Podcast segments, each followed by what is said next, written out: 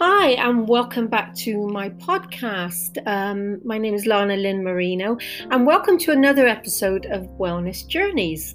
So, I'm an intuitive therapist, energy healer, counselor, and I'm here to give you some guidance and support in these challenging times. So, today I'm going to talk about um, spiritual awareness and spiritual journeys, and I have a very special guest with me today, and I'm so delighted to actually have this person um, on this episode, to actually be able to interview him um, and have him on the other side of the table because he's someone that has been in my life for quite some time. And um, my spiritual journey, as I've spoke about before, really started probably in my 30s, but really came to fruition when I joined the School of Energy Healing in 2001. And the person that I met there who influenced me in so many ways was my my guest that I'm going to introduce now, Amadis Kamal. And Amadis is a spiritual development therapist. He holds groups. He's an acupuncturist from the 80s um, and his groups and spiritual development program started in the 90s. So, as I've spoke about before, I'm very passionate about integral core therapy, and this was developed by Amadis. Um, so, I'm going to hand you over and let Amadis talk. So, good afternoon, Amadis. Yeah, hi, Lana. Hi, hi. this, this is weird, isn't it?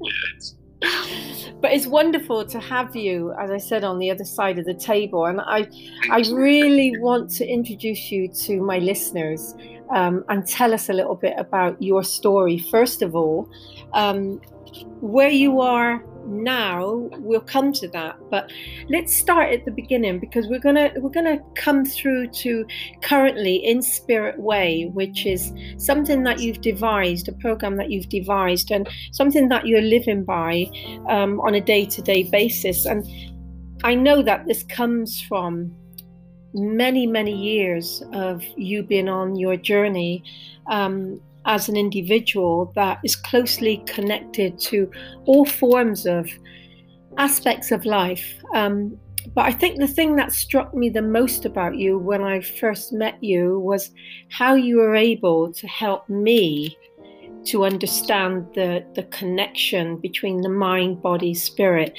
and how much our body holds on to trauma. So, would you like to kind of explain a little bit about yourself and, and your personal journey and where it started from? Sure, Lana. Yes. Um, I mean, basically, it started way back in the 70s when I got into spiritual healing. I mean, those days there wasn't much around, uh, but I got into spiritual healing, um, and uh, that also led me to kind of spiritual, you know, me doing spiritual development stuff. I got into Raja Yoga. Um, and then, most importantly, I met my spiritual teacher got, uh, called Chan, and uh, back in 77. And uh, he was the one who taught me all about spiritual unity. He called his system, his way of working, spiritual unity, uh, with the aim for spiritual realization. And um, so I was basically working, working with him. I was part of his group fortnight, uh, weekly, and then it became fortnightly groups for 20 years, um, more or less through those 20 years, uh, as well as lectures. Um, but even though uh, John stopped teaching in 97, um, it t- took me another 20 years or so to really be able to feel confident that I had uh, kind of assimilated digested um, his teachings. Um, I mean, before that, I was doing spiritual work as, as well, uh, which was I learned the Diamond Logos approach. I learned uh, Taoist Qigong, or also known as Taoist alchemy, um, and um, worked with a couple of other mentors, um, uh, like, including Sean De Warren, who showed me all about the um, cellular connection, and uh, and also all sorts of different groups, uh, workshops that I was my lectures attended. But at the very core of it is my 20, what I call my 20 year apprenticeship with Chan, which started in 77 went right through. Um, so that's, and at the time, I, when I met Chan and I knew I wanted to work with others, uh, both as, uh, as a healer, therapeutically, but also spiritually, uh, when I was ready to do that. Um, I thought, well, I'll start with the basics, the nitty gritty. So I trained as an acupuncturist in the mid 80s, which I thought, you know, was an extension of my healing work. Um, and uh, at the time when you were doing spiritual healing back then, the tradition then was that you didn't do it professionally. I mean, that changed. But at the time, you didn't. So it wasn't a profession you go into. It was seen that, you know, you might get donations, but that was the, the attitude at the time. So it wasn't That's, taken seriously? Well, it wasn't that, but also it was the idea that spiritual healing comes through you. So if people gave you something, it wasn't it wasn't like a training that you did, because it, you either were gifted, you had the capacity to channel that spiritual energy, or not. And I I did. I mean, I started as a spiritual healer very very early on. I was only 16, and the reason wasn't because I had you know at 16 you don't learn it was just that uh, I was gifted. I, mean, I put my hands on people. People say, "Oh, I can feel your hands are so hot," or it makes me feel so calm, or it makes me feel the pain has gone away. So I could have carried on on that trajectory and just been a spiritual healer. Um, but I also wanted to broaden my horizons, and I did also want to make it a way as my bread and butter because at time, spiritual leaders did this vocation that would work in offices and things like that, in you know normal jobs, and then did it as, as a sort of uh, as a service, what considered then as a service. So I thought, okay, no, I want, I don't want to have to be doing that. I'd, I'd rather dedicate my whole life doing. And, and then acupuncture came along, and I met somebody, uh, and I got informed by it, and I thought, oh, that would be really good, because it is like healing through needles and also it's really medical. In fact, it's you know it's got a pr- proven track record that it really treats things uh, even more than spiritual healing. You know that you can almost like so spiritual healing is a bit hit and miss in the sense that if the person is ready to absorb the spiritual healing energy, they can really improve. But if people are blocked from it, then you can channel as much energy to them that they, they can't receive it. Well, with needles, you don't have that issue because whether people are open to it, even believe it or not, it will still work. I mean, that's the beauty of acupuncture. Often people oh, do I have to believe it? I said, no, no, it doesn't matter whether you do or not. If it's going to work, it's going to work regardless what you think about it. so that's why I became an acupuncturist, still am. Hence why the Brighton Community Acupuncture Centre, uh, you know, which is uh, provided you know, for affordable rates for all sorts of people who can't afford normal prices. Um, and I worked in the NHS. In the end, I ended up working in the NHS for 25 years. I was one of the first people to set up an acupuncture service, primary healthcare service. In London? In London, in mm-hmm. South London, Lewisham and Lambeth and places like that. And it went right up to the end. I was one of the very last people they, they kind of kicked out because, you know, they, they, they, the political ideology changed and, you know, um, and the, the, people who were in power did not want things like osteopathy, acupuncture to be uh, available and free up the, you know. Why was that, do you think? Um, It was purely ideological. It was that the Conservative Party did not want to make available acupuncture free um, to people. They mm. wanted it to remain something that you paid for, and which I was not against. You know, the, the, my friends used to kind of tease me and call me the Robin Hood of acupuncture because I said, well, if the rich can pay me, I did help clients, yeah, I'm happy they can pay me the 40, 50 quid I was getting, but I would rather want to work with the poor who can't afford acupuncture because they can't even afford um, an extra 20 pounds mm, mm. And luckily, that's why I pursued looking at the NHS, which it worked. The, the universe supported me. I met the right doctor at the right time who set me up, and then I met another doctor who set me up again. And in the end, I carried on that. ending up with four clinics in South London. Um, and I pushed on for that. And, uh, but then once it finished, I thought, what is the next way to go? And then luckily I bumped into someone who said, well, what about community acupuncture, affordable clinics? People pay really more or less what they can afford depending on their income. So that's what I'm doing now. Mm. Um, but that's very straightforward. I mean, I like talking to people about spirituality in that, you know, clinic if they're open to it. But otherwise, all we do there is is that the medical system. Hmm. How did you make the transition into um, core energetics, working with the the the, the mind mind body spirit approach? Yeah, well, because basically, even before I got into acupuncture in the late 90s, I had got into spiritual and um, human potential development. You know, what was called the human potential movement, which still exists, but it's no longer really called that by most people.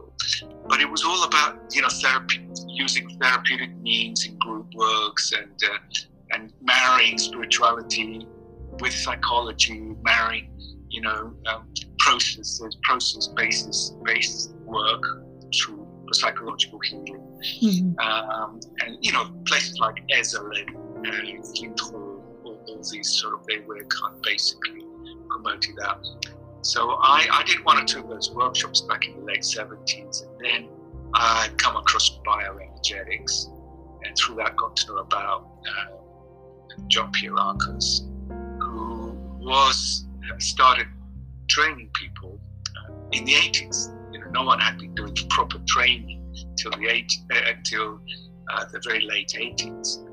And then, so in the 90s, as soon as I could afford to, I, I, joined up and I learned it.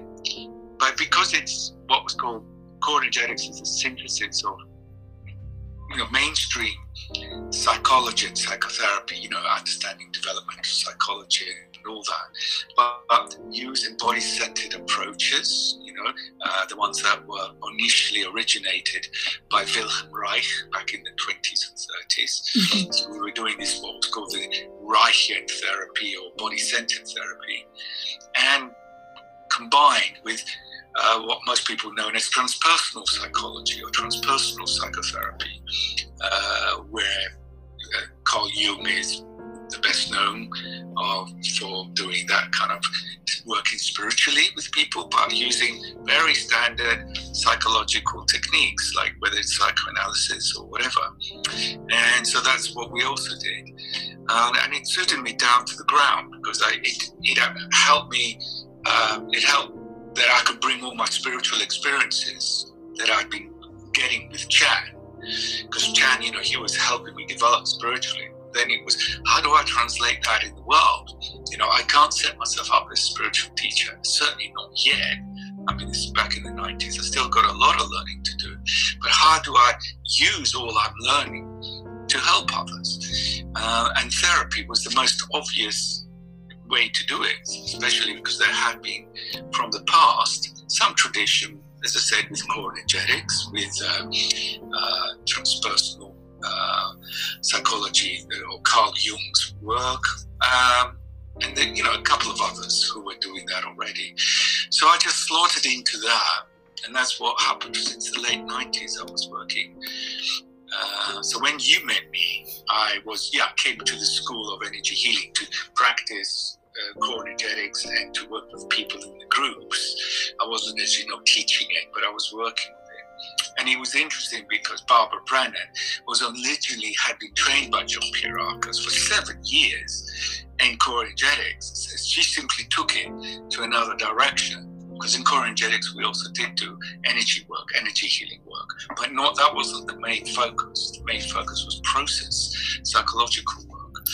So it made perfect sense to work the School of Energy Healing, and I was bringing that, and that's where you met me. That's the mm. transformation work I was doing with you, with your students. Now, when we talk about process work for our listeners that don't understand what that means, I can only go from my own personal experience where I came and I had a lot of um, trapped energy, I would call it. I'd been ill over many years, different different things, but um, I came to understand that the illnesses that I that I'd been affected by on a physical level were a result of the emotional and the mental trauma that w- that my body was holding. And when I met you, I remember sitting and there was a big group of us that day and there were mattresses all over the floor and you were in the center and you I remember you saying, you know, you've come here to do the work and whatever is going on, whatever you're feeling in your body, if anything comes up then this is the place to release it. And I remember thinking about a very deep trauma, you know, like when I was a child, sexual abuse and lots of other things that, and all this came up to the, the, the forefront of my mind. And it was almost like my body was reacting in a way, almost like pushing me and I remember thinking, you know, I've paid a lot of money for this course, so I'm going to get the best out of it. And I remember I was the first one up on the mattress, up into the center, and you sat me down and you talked to me about how I was feeling um, and what does that relate to. And you were you went kind of a roundabout way of bringing out in me the the pain that that was there in my mind that was being translated through feelings and emotions. And i remember that you you got me to stand up and then to actually the processing that is where i first learned about processing and what it meant. And um, as i was talking about things that had happened to me and I could feel myself getting upset and shaking and, and so afraid. And I, I know now that was the trauma that was coming to the surface. But I went crazy that day, and I, I always remember feeling the only way I can describe it is like when you cut your hand and it's very raw and the blood spurting out, and that rawness that I experienced. And with you supporting me at that in that moment of allowing myself to let go of the shame and all the feelings and the, the negative emotions that were trapped in my body. And it was a, a very poignant part of my life believe i don't think i've ever told you that but it really that was the beginning of my journey into processing. And i don't think it's it's stopped. It's got very much more subtle, but I think the depth of the pain that day when I was allowed in front of everyone that was sat there that day to really talk about what had happened to me and to really feel all those feelings of shame and guilt and and it, it was just an incredible out of body experience that I had, but I was in my body. Um, so I've never forgotten that. So when we talk about processing, it's a big part of um, transpersonal psychology. And as you talk about, you know, the, the Reichian experience of um, kind of going into the, the, the, feelings of the body, what the body's holding. Tell me a little bit more um, in relation to how you came further along on your journey. Well, yes, I mean, basically, yeah, as you very eloquently put it, uh, you know, you, when you work with the body, what we mean is like, okay, apart from breathing techniques, movement techniques, certain postures, is you kind of really the aim is just to try to feel what's going on. You really get in touch with the emotions that are underneath, that are being held inside you. And they're also held physically in the body. I mean, they're held emotionally in the emotions, they're held, they're held, they're held mentally in the consciousness, but they're held the, the, the feeling, if you like, the energy of the feeling or use the technical word, the charge, the, the emotional charge is held in the body. So by using certain techniques, physical techniques, but combined, the essential thing has got to be combined with a very deep, intimate, relational uh, work with the client. You know, so there's, as you said, the holding, and support, uh, and then bringing also uh, the ideas that that also somehow relates to the spiritual journey then having all that together, it, it, more and more I realize that the techniques themselves depend how well they work, the body-centered techniques, as well as the counseling techniques, um, hence the so-called process work, you know, because they instigate an internal process. It's very, very dependent on how, on your spiritual uh, sort of state, if you like. Um, and that in energetics, even though they taught us very much about that, it's all related to our spiritual reality. In that training, it wasn't about developing it, it was just helping us develop to become good therapists, become very good body centered therapists and transpersonal therapists. But the, the spiritual work was obviously you can't fit anything in it, even though it's a full year training, you can't fit all that in four years. You have to, uh, it's left to you to see how you go with it. Mm. Um, now, luckily, I was already equipped to a large degree with a spiritual understanding and experience through my work with Chan, you know. Uh, and so I once I became a therapist, a core energetic therapist, I, I thought, okay, how can I make even use of that? How can I I can bring that slowly, slowly with my clients, but I still have didn't have the full language to do that. So that's why I did another eight-year transpersonal psychology training. Mm-hmm. It's just called the Diamond Approach or the Diamond mm. Logos thing. Um, and uh, and then I did the teaching training, which was really good. I mean, it's a whole way of connecting with spiritual states of being. Um, and then with these states, then trying to embody them, trying to own, make them real for you. Uh, and there's a whole system that is done. Uh, and you work with people one to one, or you work in groups. So again, perfectly suited for therapists. Um, so that's that's how I evolved with that. So with it, I got even more confident with the Diamond Logos understanding which a lot of it confirmed what I'd learned with Chad, uh, and also confirmed a lot what I learned with John Pierrakos uh, and other teachers of energetics. I could start developing that more and more, you know. So, um, and then after John died, you couldn't teach core energetics unless you had permission, you had a license to do that from the Core Energetics Foundation. And the Core Energetics Foundation would give you those licenses unless you had either trained with them as a student or did some postgraduate training in New York, which basically proved to be an extremely expensive because American trainings are very expensive. Mm. And, and also I just thought, well, I really have, I even assisted John Pierrakos in his workshops and certainly was an assistant teacher for five years. And, um, you know, uh, working with um, Siegmar Gerken was running his European training. So I thought, you know, really I should need to be doing that. So what, how do I, um, what, how do I teach what I've learned? And that's why I changed the name. So I couldn't use the word core energetics. And in the end, it became integral core therapy, you know, after a couple of, uh, you know, using different names for a while, it became integral core therapy. And that was the training that you were part of, uh, which was as well as, as you know, as well as the standard uh, five-year training we did, part, very part-time, but nonetheless five years. It was also the two years foundation course training that you did with me and the old workshop. So it, it was it, it, was involving the person having a journey. You know that you had a mm-hmm. journey. You didn't just learn to be a therapist with me.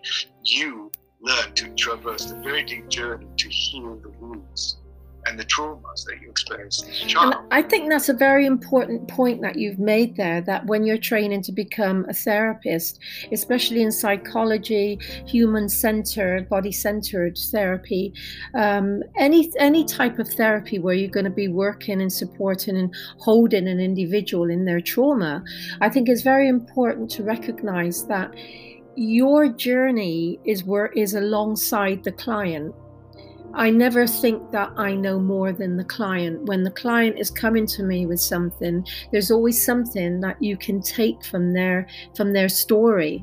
So I think it's very important to recognize that that personal development is ongoing.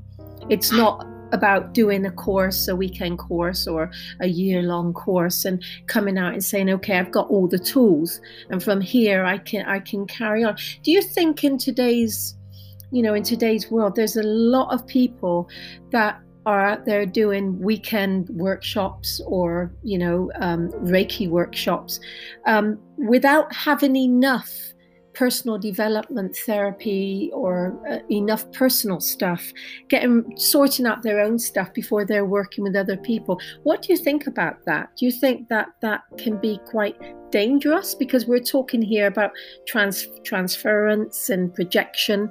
This is stuff that you really have to learn about, you know, when you're when you're yes, working with people. Right you've got to learn about it. You know, you've got to learn about it and practice it. You know, I mean, and also, you know, be very keen to learn about it. I mean, as well as doing core energetics, I did a, a nine-year, again, part-time uh, professional development uh, course uh, in bioenergetics, and then I had a, I worked with a mentor and uh, slash sort of supervisor in analytical body psychotherapy, which also grew out of Reich because Reich had several uh, students who took the, the, the, the body-centered approach in slightly different directions. You know? So it was very much about the experience, and then we were all experiential. in all these trainings, body-centered, as you know, psychotherapy trainings are also very experiential. You don't just learn it intellectually; you go through the process. Like you, you go, you work with the trauma that you have as part of the training so that you fully understand what it's like for others to be traumatized. And you work with your shame, so you know how to work with shame. You work with your fear, so you know how to work with others with fear. Unless you know how to do it with yourself, how can you do it with others? Unless you worked on those issues on yourself, how could you even have any real empathy you know, it's not a sort of psychiatric type, detached, understanding, intellectual, and sort of rather aloof. It's about really saying, yeah, I know I've been there. You know, I've got the T-shirt. You know, I, I, I know exactly what you're mm. going through in your process now. I went through that. It is difficult. It can be, yeah, you know, and don't worry. So you can also say, yeah, if you're sobbing, don't be afraid of the sobbing. Go with it. Mm. If you hmm. this comes up, this is a release of the past. This is the memory. Don't worry, it doesn't mean you're losing your mind. We're going to stop there. We're going to come back in the next episode, and I want to talk to you about defenses and blocks and ultimately how you got to develop the in spirit program so thank you for thank you for joining me on this episode with amadis kamal um, we will be back for part two of this interview Okay, see you soon.